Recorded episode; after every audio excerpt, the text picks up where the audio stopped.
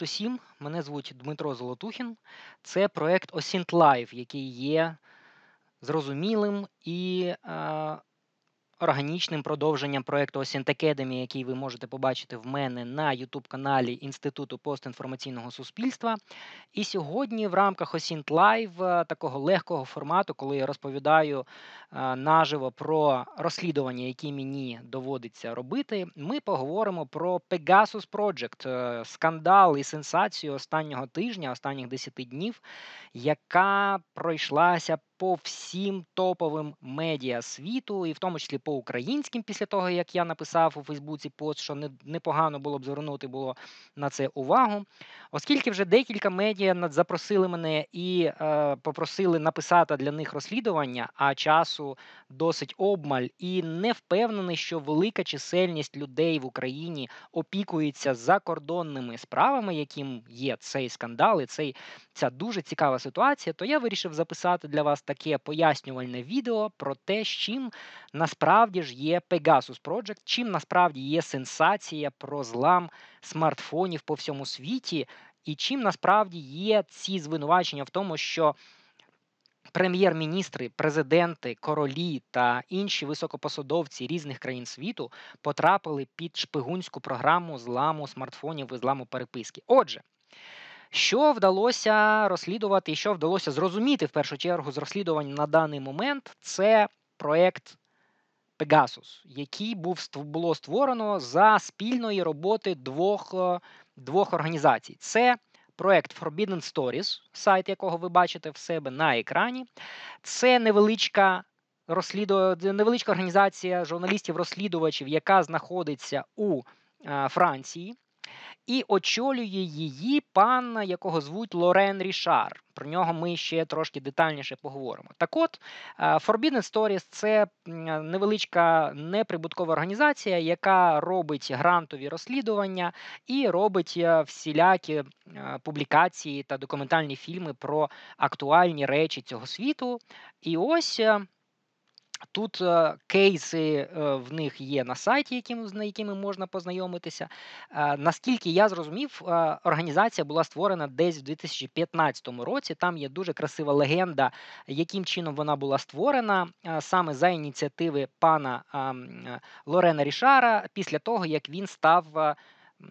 Буцімто або ну майже свідком розстрілу журналістів газети коміксів Шарлі Ебдо після того, як вони в коміксах знущалися і глузували з пророка Мухаммеда, і після того, як джихадисти нелюдські прийшли в редакцію, нелюдські їх там повбивали. І ось, власне, 18-го, здається, липня, декілька днів тому, стало відомо про те, що саме Forbidden Stories, невеличка команда розслідувачів з Франції. Разом з, зі своїми партнерами в е, організації Amnesty International, тобто це вже дві організації, які опікувалися цим проєктом, вони стали першоджерелом і організаторами е, всесвітнього тренду розслідування цієї бази даних, яку нібито отримали Forbidden Stories разом з Amnesty International. Що ж це за злив, що це за база даних. Наскільки мені вдалося зрозуміти по різним ем, інтерв'ю, в тому числі які давав пан Лорен Рішар, до речі, він є лауреатором, здається, або номінантом на поліцейську премію. Це Пуліцер Центр, який в тому числі роздає гранти. І ось Лорен Рішар, в тому числі е, є його біографія на цьому сайті. Він є одним з грантерів е, цієї гранті е, цієї організації, і власне живе, власне, створює свої розслідування саме за допомогою донацій. Так от пан Лорен Рішар в одному зі своїх інтерв'ю він заявляє, що до його рук і рук його колег не уточняється, як і до кого саме потрапив файл або ряд файлів, або не знаю що там, флешка, на якому, на якій на цьому носії було 50, більше ніж 50 тисяч записів. Е, наскільки я також розумію, ці записи мали вигляд е, е, номерів телефонів, тобто це 50, більше 50 тисяч номерів телефонів, які на думку Лорена Рішара та його колег з Amnesty International, належали людям, які стали об'єктами шпигунського софту, шпигунських троянів компанії ізраїльської NSO Group. До NSO Group ми також з вами ще повернемося, тому що це дуже дуже багаторівнева історія, яка, на превеликий жаль, не дає можливості пояснити, що відбувається в одній якійсь публікації або у телевізійній передачі. Так от Лорен Рішар та Amnesty International, яке також е, розмістило в себе на сайті дуже багато публікацій про. Власне, про NSO Group та цю історію. Ось навіть методологію форензик розслідувань вони виклали. Одразу скажу вам, що власне і Лорен Рішар з Forbidden Stories, і самі Amnesty говорять про те, що вони надавали підтримку саме з технічної точки зору. Тобто, всередині Amnesty International є власне британського їх офісу, є спеціальна така внутрішня, якби внутрішній департамент або внутрішній е, підрозділ, який називається Amnesty International Security Lab. І вони тут пишуть, що вони провели глибоке розслідування цих номерів мобільних телефонів або девайсів. До речі, дуже цікаво, що е, не йдеться про те, що це могли бути імеї е, власне мобільних телефонів, тому що е, наскільки мені, наприклад, відомо, то набагато продуктивніше слідкувати за. Самим телефоном за номеро за, за його власне серійним номером, за його імеєм. Е, Імей це конкретний ідентифікатор е, кожного смартфону. І якщо ви навіть зміните свою сім-карту, то програми або програми стеження, або е, різні, в тому числі про, програми прослуховування через стільникові мобільні мережі, вони все одно вас віднайдуть саме по ідентифікації вашого конкретного смартфону, конкретного девайсу в мережі. Так от тут йдеться про номери мобільних девайсів, і не уточнюється, чи це були номери стільникових мереж, там плюс 380 і так далі, або плюс 1 для Сполучених Штатів, або плюс ще щось для інших е, е, країн. І не, не говориться про те, чи це були імеї. Так от, Amnesty допомагало з технічної точки зору. Це ось е, ем, е, підсайт Amnesty International, який ем, це підрозділ, який опікується країнами Євразії. Він російською мовою, і на цьому сайті також багато можна почитати саме російською мовою. Бачите. Вони вимагали вже від е, уряду Венгрії, Угорщини, перепрошую, пояснити, що відбувається з- зі слідкуванням е, surveillance проти активістів. Тут же вони говорять про те, що е, шпигунське ПО могло бути націлене проти світових лідерів. До речі, найбільша е, стаття про саме атаку, буцімто атаку на світових лідерів була опублікована на джерелі Washington Times, перепрошую, Washington Post. І, власне, це одна, здається, з 20 статей, які мені вдалося знайти. Отже, ще раз, Forbidden Stories буцімто отримали десь цю базу даних більше 50 тисяч номерів телефонів або номерів девайсів, незрозуміло. Підрозділ Amnesty International, який називається Security Lab, провів форензик розслідування окремих телефонів. Тут вони, до речі, говорять в цьому е, своєму тексті про методологію форензик розслідування, про, здається, більш ніж 60 смартфонів, які вони ідентифікували, і провести форензик розслідування вони змогли стосовно 30 з них. Не можу зараз швиденько знайти, де йдуть, йдеться про ці е, цифри. А, Що для цього потрібно зробити? І, на мій погляд, яким чином йшла робота, йшла робота Security Lab Amnesty International. Для того, щоб провести форензик розслідування, їм потрібно було отримати фізично девайси для того, щоб їх е, підключити до е, спеціальних сервісів і покрутити, подивитися, які логи, тобто які записи є всередині цих е, конкретних смартфонів. Тобто вони повинні були мати фізичний доступ до девайсів, які, на їхню думку, були інфіковані. І ось в цім, е, в цьому тексті вони, бачите, показують е, величезну кількість е, URL-адрес, ем, всілякі ознаки того, що ці адреси, ці лінки, які надсилалися, наприклад, в WhatsApp або в інші месенджери жертв зламів, вони мають відношення до якоїсь мережі Е, шкідливих е, сайтів, е, переходячи на які ви можете інфікувати інфікувати свій девайс. Так от. В розслідуванні йдеться про два методи інфікування. Перший метод це це фішинг. Перший метод це фішинг, яким, до речі, користуються російські наші е, брати менші, е, коли вони намагаються проникнути в органи української державної влади. Фішинг полягає в тому, що вам на телефон надходить. Е, смс або в WhatsApp надходить повідомлення, яке спонукає вас клікнути по е, якомусь по якомусь лінку, який вміщений в цьому повідомленні. Тому ще раз порада, яку ви чуєте постійно, ніколи не клікайте по незнайомим посиланням, навіть якщо вони обіцяють вам е, мільйон наслідства десь в Нігерії.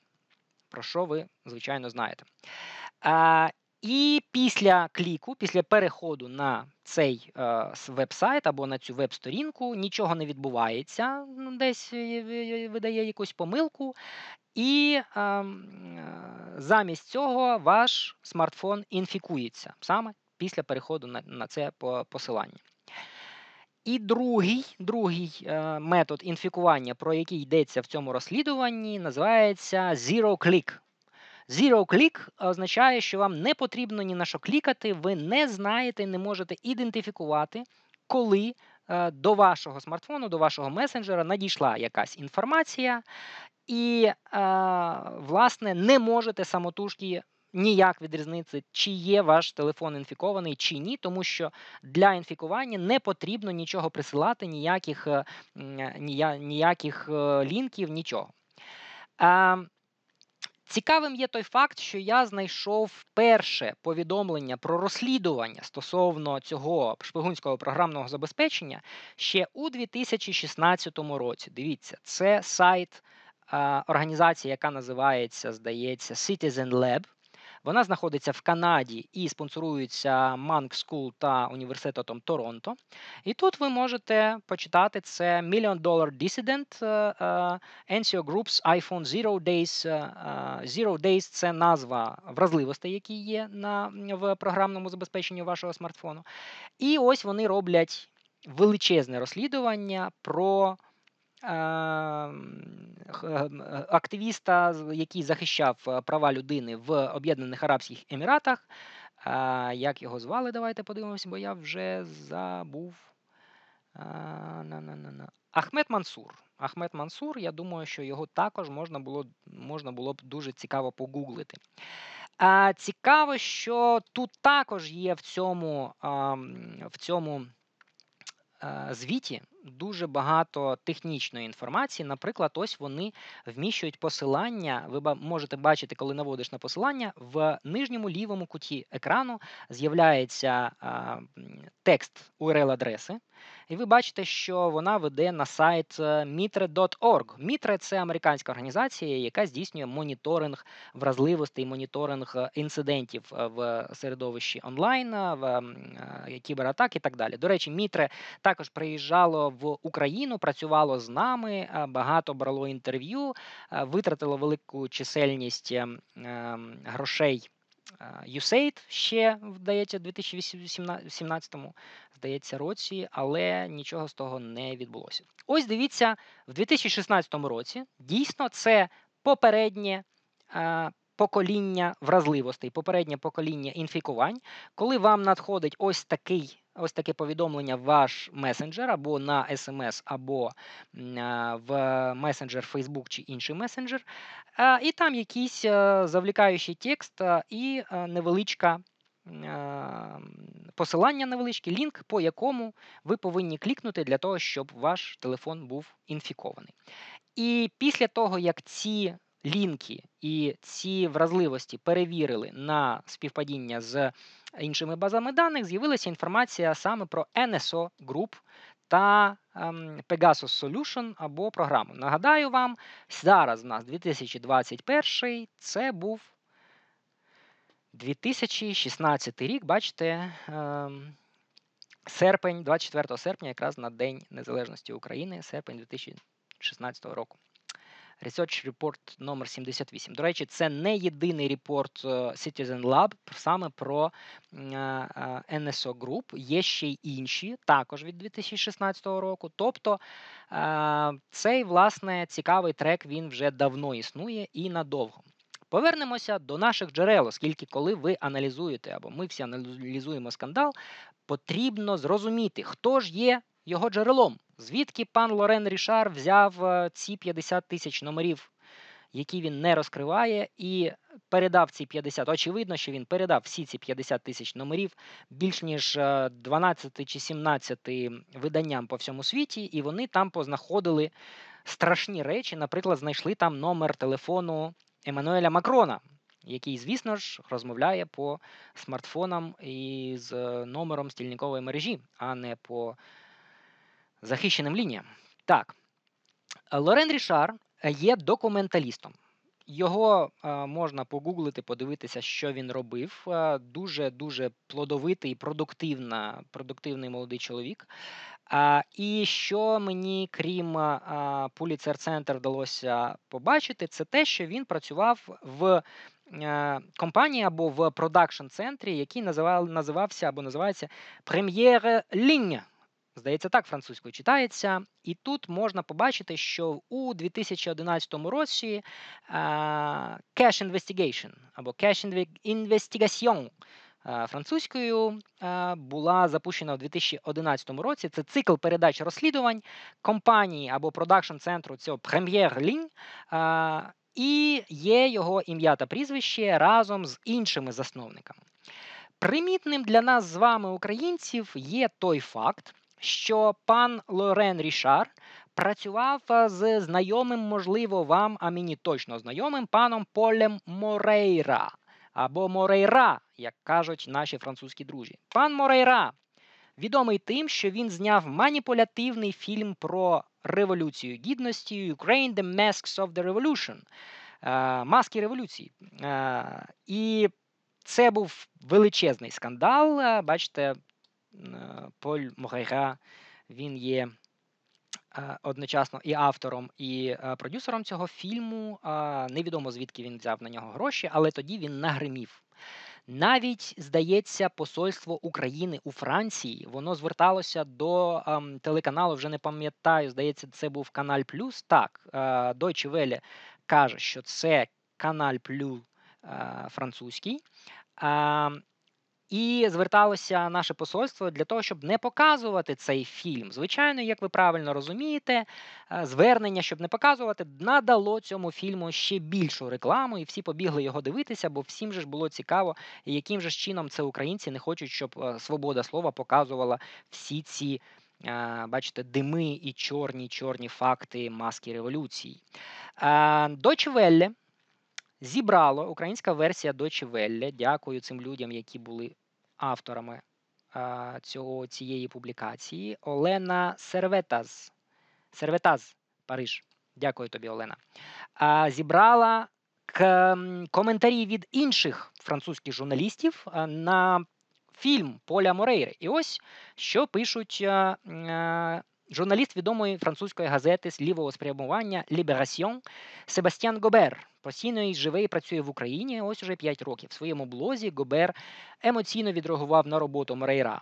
Вона, на його думку, дуже зав... може завадити тим журналістам, які лишилися в Україні після фільму, показаного сьогодні. Я не здивуюся, якщо багато хто з ньюзмейкерів стануть більш підозрілими стосовно мене. Я знаю, що тепер мені доведеться наголошувати, що не я не працюю так, як в тому самому документальному фільмі на Каналь Плюс. Каналь Плю. Е... 25-річний Поль Гого приїхав до України в 2012 році. Працював і в Києві, і в Донецьку як фрілансер для видань West France і Liberation. В інтерв'ю Е, розповів, що був украй здивований фільмом Морейри. Я пам'ятаю його роботи по французькій про французький національний фронт, е, каже Поль Гого. Е, я, в принципі, дивлюся доволі багато спеціальних розслідувань, але цей репортаж це щось неймовірне. Це російська пропаганда, її мета маніпуляція тими людьми, які схильні вірити в теорії змови за принципом всі основні змі брешуть, а я скажу вам правду. Ну і так далі, тому подібне. Хто захоче, ще почитаєте відгуки французьких журналістів на це творіння компанії Прем'єр Лінь, в якій працював наш шановний Лорен Рішар. Це, звичайно, не говорить. До речі, я не знайшов власне жодних е, доказів про те, що він якимось чином працював на в тому числі над цим фільмом. Хоча в нього дійсно е, тривали, ну як тривали, декілька років, я так зрозумів, він співробітничав з цією компанією Прем'єр Лінь. А, І працював в тому числі над декількома дуже гучними а, розслідуваннями, створюючи документальні фільми. Він дійсно дуже високопрофесійний а, документаліст і інтерв'юер. Ще одним дуже-дуже цікавим а, доробком саме Лорена Рішара є фільм, який я вчора подивився, скачав за 2 долари. Можна подивитися на сервісі Vimeo On Demand. Він називається Mossad Killers of the State. Є ще, здається, французька назва цього фільму. Дуже крутий документальний фільм. Він розповідає про те, як ізраїльський уряд, зокрема Моссад та інші спецслужби Ізраїлю, Шинбет, Шабак, Аман, і, ймовірно, в тому числі підрозділ 8220, який є альма-матер для засновників тієї самої NSO Group, про яку ми з вами будемо говорити. Так от Лорен Рішар був автором і ведучим цього фільму. Ось він інтерв'ює свого партнера з ізраїльської спецслужби Шинбет. Шембет це ізраїльська контрозвідка, і він розповідає йому, яким чином вони збирали інформацію на Е, ворогів Ізраїлю, на представників палестинських терористичних організацій. Бачите, ось е, трошки видно обличчя е, Лорена Рішара на цьому знімку. Ви бачите, що ну, схожий він, да, да, трошки є схожість. І е, яким чином потім е, відбувалися ліквідації ліквідації е, е, саме ізраїльськими спецслужбами своїх ворогів? А це дуже цікавий персонаж цього ж фільму, якого звуть Мішка Бен Бен Давід. Мішка Бен Давід. Він є співробітником Моссаду. Він був вчителем філософії і е, цілеспрямовано влаштовувався на роботу саме в ізраїльську розвідку. І пан Лорен Рішар приїхав до нього для того, щоб розпитати ретельно про е, один з найгучніших провалів е, спецслужби Моссад який відбувся через те, що ем, спецоперація була не досить ретельно пропрацьована. І мішка Бен Давід е, розповідає Лорену Рішару, яким чином ця інформація, ця спецоперація планувалася. Ось тут ви бачите в тому числі інтерв'ю з. Е, власне, з жертвою замаху е, з боку Мосаду. І люди розповідають, яким чином спецоперація була спрям ем, спланована і проведена. Цікаво, що ізраїльські спецслужби проводили, от бачите, 26 жовтня 94-го року спецслужба е, Ізраїлю Мосад проводила спецоперацію в Іорданії. З Іорданією за рік до цієї спецоперації було укладено мирний договір про те, що власне не можна цього робити. Не можна робити спецоперації на території один одного. І коли спецоперація провалилася, а ось і Лорен Рішар, до речі, у цьому фільмі, бачите, він вітається з мішкою, який е, е, батьки якого, до речі, поїхали з Радянського Союзу, наскільки я розумію. І мішка показує йому краєвиди зі свого обійстя тут і так далі. Тому подібне. Дуже дуже цікавий фільм. Я вам рекомендую витратити 2 долари. Тут можна його купити за 4. Я подивився в той же день за 2 долари на Vimeo On Demand. І побачити, що Ізраїльська тема не є новою для нашого шановного Рішара, а є досить близькою, тому що він багато спілкувався з офіцерами різноманітних ізраїльських спецслужб. З Шенбет, з Моссад, з іншими для того, щоб звісно, для того, щоб отримати контакти цих людей, потрібно було туди поїхати, познайомитися з великою величезною чисельністю людей, отримати наводки, отримати можливість перемовити і провести саме ці бесіди. Цікавим також фактом є те, що в є в е, фільмі епізод про те, е, як оця ось дружина одного з ем, е, одного з джихадистів, який був е, вбитий ізраїльськими спецслужбами. Це був чоловік, який був правою рукою Ясіра Арафата, лідера палестинської автономії е, сектору Газа, і вона розповідає, яким чином вона була присутня при тому, коли співробітники ізраїльських спецслужб в Тунісі в е, столиці е, країни Тоніс е, вірва, увірвалися вночі в їх будинок їх чоловіком і вбили чоловіка, який власне планував терористичні акти на території Ізраїлю, Тель-Авіву та Єрусалиму. Дуже цікавий епізод, тому що він мені нагадує, якби українські журналісти поїхали і взяли інтерв'ю у дружини однієї з дружин, принаймні загиблого мотороли, який сам визнавав на камеру, що він є військовим злочинцем, бо катував і вбивав українських військових е, полонених. Продовжимо. Отже, пан Лорен Рішар дуже цікава особистість. Він працював з Полем Морейра. Е, принаймні в компанії, яка є е, одним з керівників чи власників, бачите, тут продюсери, власне, Поль Морейра та Люк Герман. Вони були продюсерами е, передачі. Cash Investigation, яку робив пан Лорен Рішар. Крім того, він робив дуже дуже цікаві документальні фільми про Моссад, про ізраїльські спецслужби.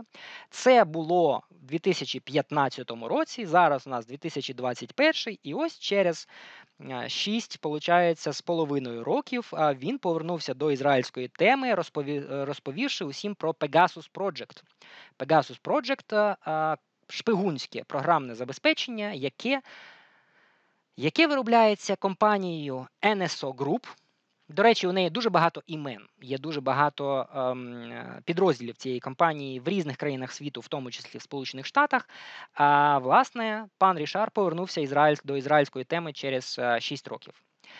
Е, Тепер перейдемо до Amnesty, яка була другим партнером, яка ну власне першим партнером, тобто, якщо Forbidden Stories була першим джерелом інформації, то Amnesty International без нього, звичайно, нічого б не відбулося, бо вона надавала технічну підтримку в розслідуванні.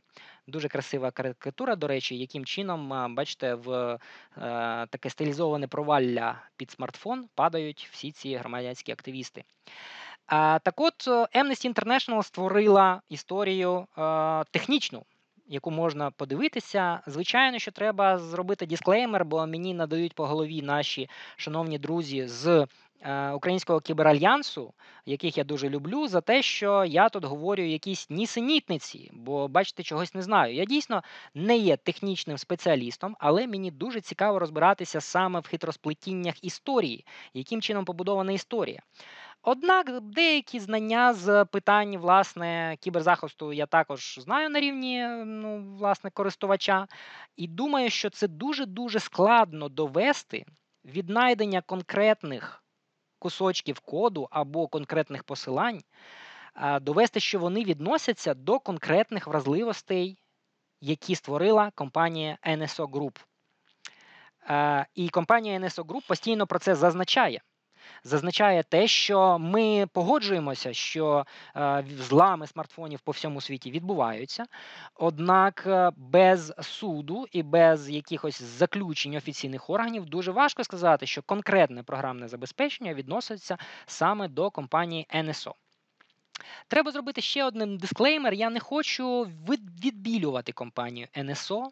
Я цілком розумію і знаю, і маю також інформацію з інших е, закритих джерел, що компанія НСО, і не тільки вона, здійснюють розробку програмного забезпечення, метою якого є атаки на смартфони та інші девайси.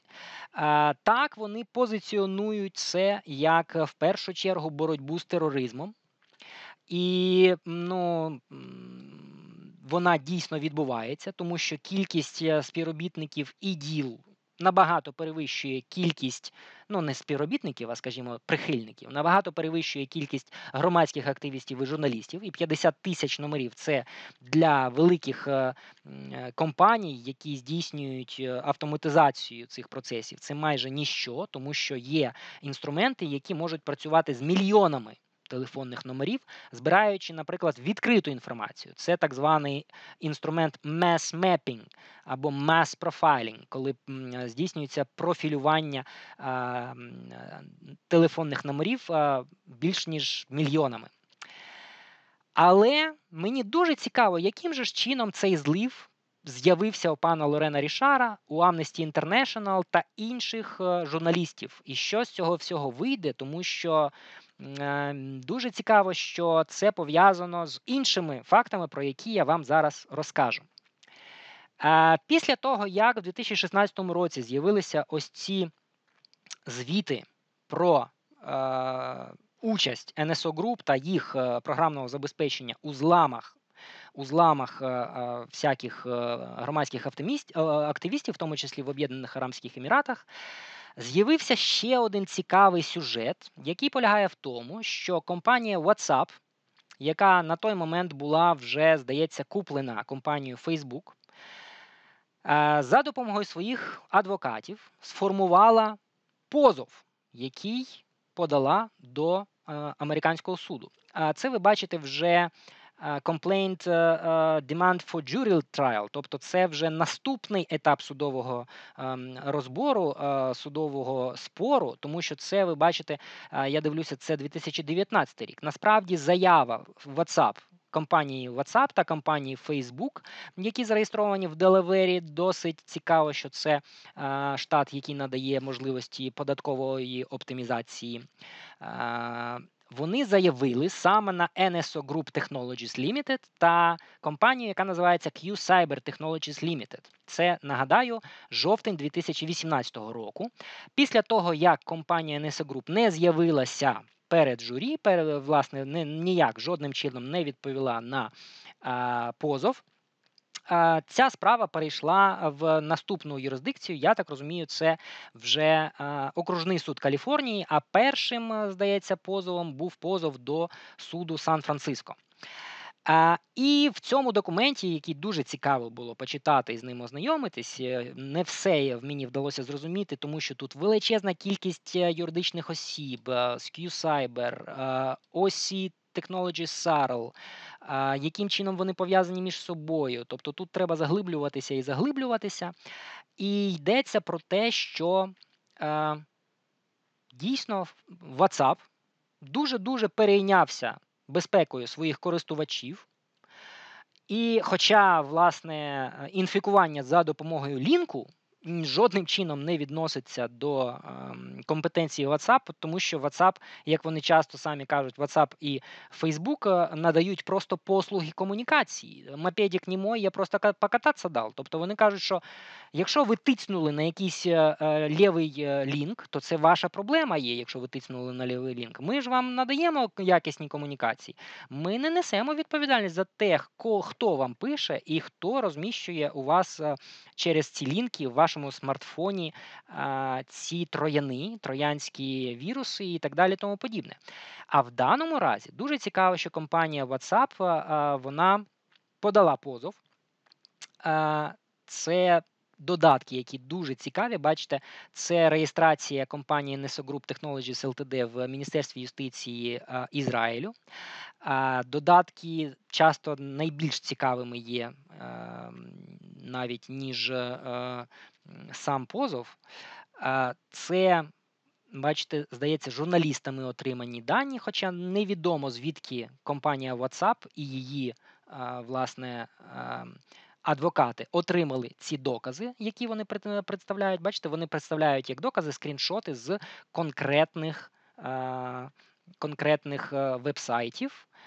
Не знаю, наскільки це релевантно для власне американського суду. Бачите, ось сайт franciscopartners.com. Це компанія, яка говорить, що NSO Group є дочірньою компанією Francisco Partners.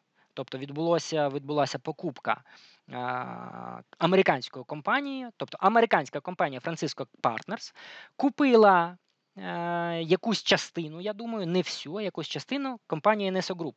Тобто, фактично, на певному етапі свого життя компанія NSO Group була майже американською, а не ізраїльською.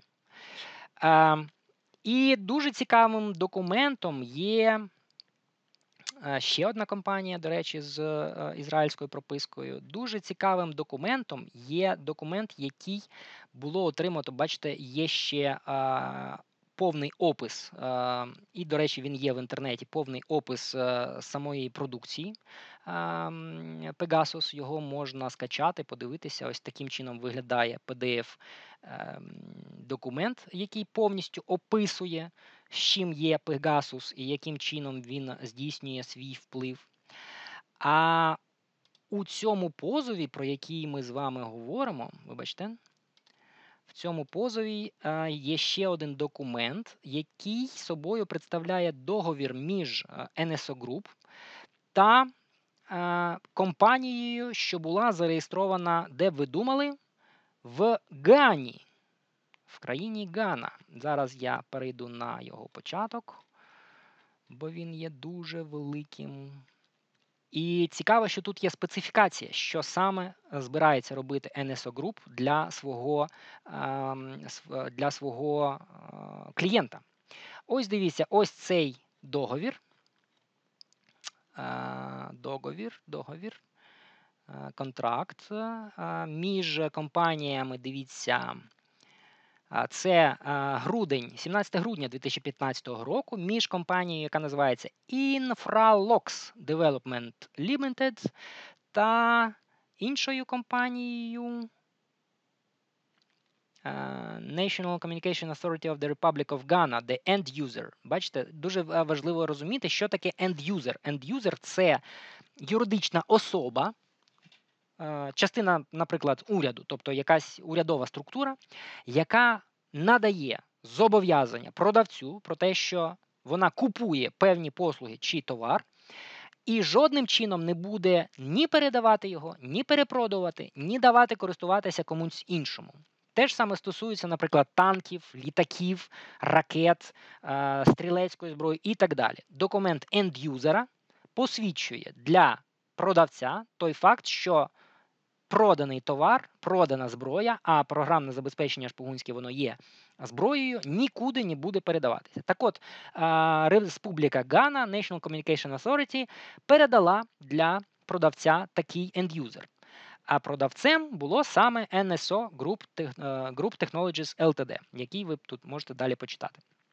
І далі вони розповідають, що вони для клієнта, для цього цієї компанії з Гани будуть робити. Ось бачите, підписи з боку Infralox і підписи з боку National Communication Agency саме Гани. Цікаво, ось е, системи, які вони підтримують: iOS, Android та BlackBerry. Installation. Remote installation. Push message. Crafted Message. Це е, про те, що ви отримаєте меседж на свій на свій смартфон, е, клікаєте по е, фішинговій, фішинговому посиланню, і воно вам встановлюється. Infection Assistant Tools. Та-та-та, контроль link URL. І далі. Collection. Що збирає? Historical Data Extraction. Contact Details, SMS, Message, Emails, Call Log, WhatsApp Call Log, Skype Call Log. Календар, Browsing History, WhatsApp, Viber, Skype, Facebook Messenger, Kakao, Kakao Talk, Telegram, Line, Однокласники, WeChat, Tango, ВКонтакті, Mail.ru. Всі ці програми є, власне, підконтрольні трояну, який буде встановлено на смартфон.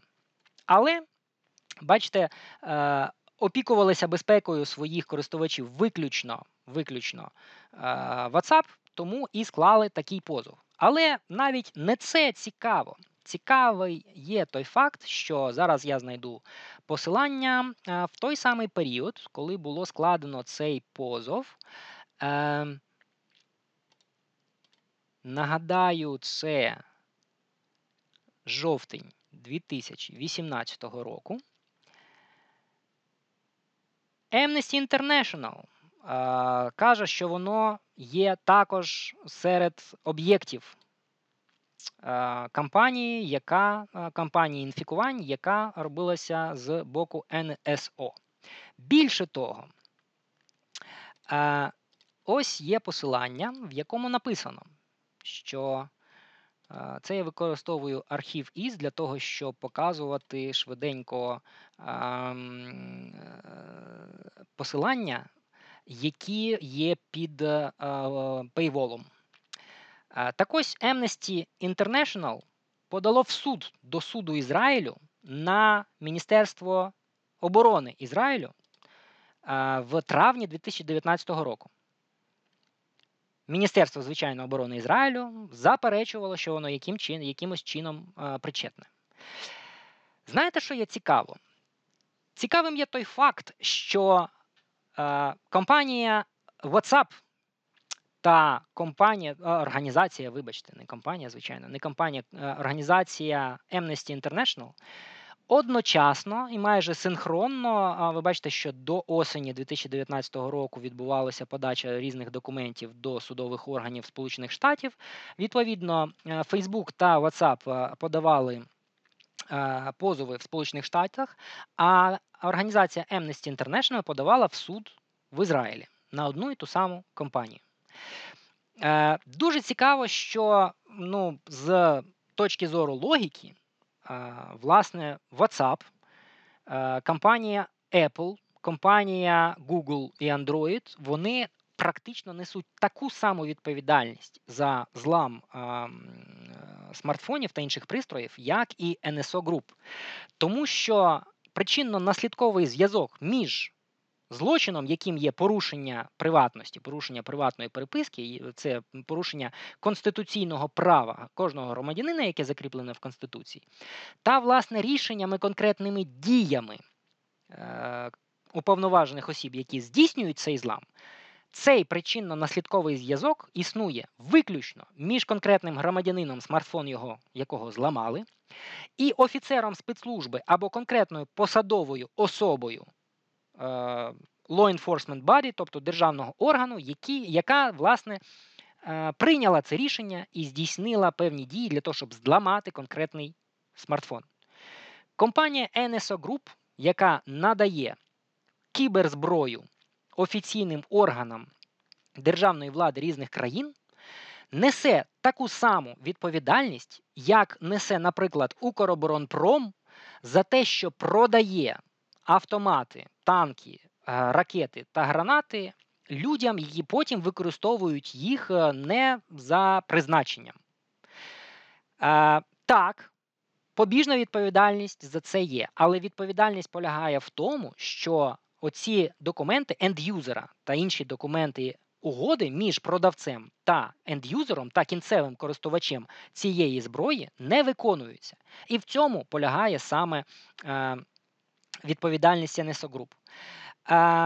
Цікаво, що вимога з боку Amnesty International в 2000 2019 році і в 2021 була однакова звернутися до Міністерства оборони Ізраїлю для того, щоб воно забрало ліцензію у NSO Group і більше її не поновлювало. Тобто забрати ліцензію, фактично, якби е, ну, в Україні є е, спецекспортер холдингова компанія Автокраз, яка постачає е, е, вантажні автомобілі, і якби е, вони ну, цей вантажний автомобіль автомобіль наїхав на якої, на якусь людину, навмисне наїхав і вбив її в якійсь країні, це означало б, що, наприклад, Amnesty International або інша організація звернулася до Міністерства. Оборони України або до Укроборонпрому, або до Державної служби експортного контролю України і попросило їх забрати статус спецекспортера і ліцензію продавати е, автомобілі за кордон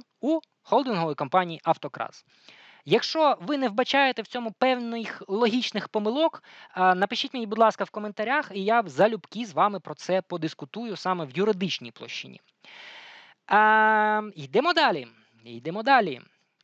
Давайте на секундочку замислимось, хто такі Amnesty International. Є чудова, чудова стаття на Вікіпедії, яка говорить про те, що в новітній період в 2010-х е, е, і вже після того е, в ось 2016 е, є інформація про те, що Amnesty International збурюють внутрішні скандали.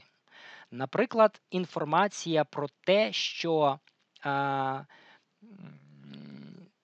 що називається Toxic Culture of Workplace Bullying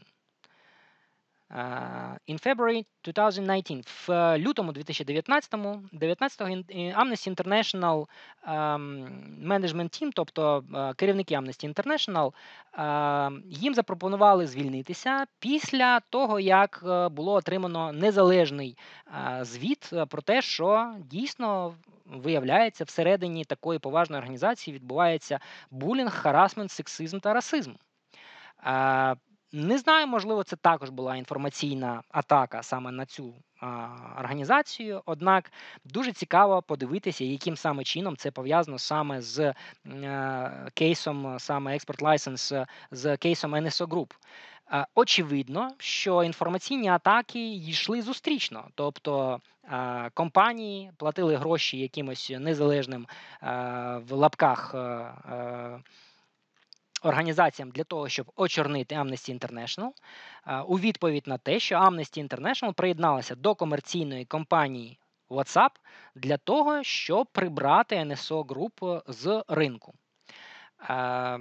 Ну, не знаю, друзі. Для мене це дуже вже очевидно, яким чином це все відбувається, тому що дійсно проблема приватності, проблема приватності існує в світі. І е, вона набула абсолютно шалених масштабів. Я вам зараз покажу ще е, сайт не самого NSO Group. Але ви знаєте, е, після того, як Марк Цукерберг з'явився перед обличчям комісій Конгресу США, де його питали, а яким же чином компанія Facebook надавала приватні дані користувачів Facebook е, іншим компаніям, які передавали їх е, Oxford Аналітика для того, щоб впливати на вибори, то Марк Цуперберг казав, що я ні я, хата не моя, я тільки власне тут зробив маркетплейс, а ви тут що хочете, то й робіть. І ми з юридичної точки зору не відповідальні за ті інструменти, які ми створюємо, а те, що люди діляться, вибачте, в соціальних мережах своїми е, вподобаннями, а іноді своїми статевими органами, то це ж питання до людей, а не до платформ. І в цьому контексті потрібно говорити про те, що цей кейс є дуже показовим, коли е, вибрали очевидно одну компанію, яка є світовим лідером, і фактично заробляє десятки мільйонів доларів за тільки одну продаж. Е, за даними, які гуляють по відкритих джерелах, Саудівська Аравія заплатила за платформу троянських оцих зламів і шпигунського ПО заплатили НСО Груп близько 55-60 мільйонів доларів. І, власне, Саудівська Аравія є ну, фактично вже доведеним одним з реципієнтів, хоча жодного реципієнта, жодного е, е, свого клієнта НСО Груп не розкривають, що є таємним, і Укроборонпром не розкриває жодного свого е, клієнта, яким, з яким укладаються контракти. В той самий час. Сайт, наприклад, Українського Української державної служби експортного контролю, він містить дані стосовно переміщення товарів, які знаходяться під експортним контролем, до інших країн, в тому числі для того, щоб фіксувати, де опиняється та чи інша одиниця е, зброї, і в тому числі кіберзброї. Якщо в Україні немає законодавства про кіберзброю, то в Ізраїлі воно є, і в ізраїльському підрозділі експортного контролю, е, який, до речі, ще потрібно дослідити в Міністерстві оборони Ізраїлю, така класифікація є, і NSO Group є приватним поставником цієї зброї кіберпростору. Таким чином, е, все, вся історія про ці злами, яка вже триває не один рік, яка в собі вміщує дуже величезну кількість медіа підходів, медіа е, різних обмінів думок е, організацій, які знаходяться в Канаді, в Великій Британії, у Франції, в Сполучених Штатах, яка в, себе е, також е, е, вміщує і діяльність комерційних компаній, як Facebook та WhatsApp, і діяльність неприбуткових організацій, таких як Amnesty International. До речі, до слова, у Amnesty International є щонайменше дві організації, одна з яких є неприбутковою благодійною, а інша є прибутковою компанією, яка також здійснює. Е, Діяльність за законодавством Великої Британії та є просто зареєстрованою компанією. Таким чином, вся історія мені здається дуже дуже цікавою і дуже дуже неоднозначною.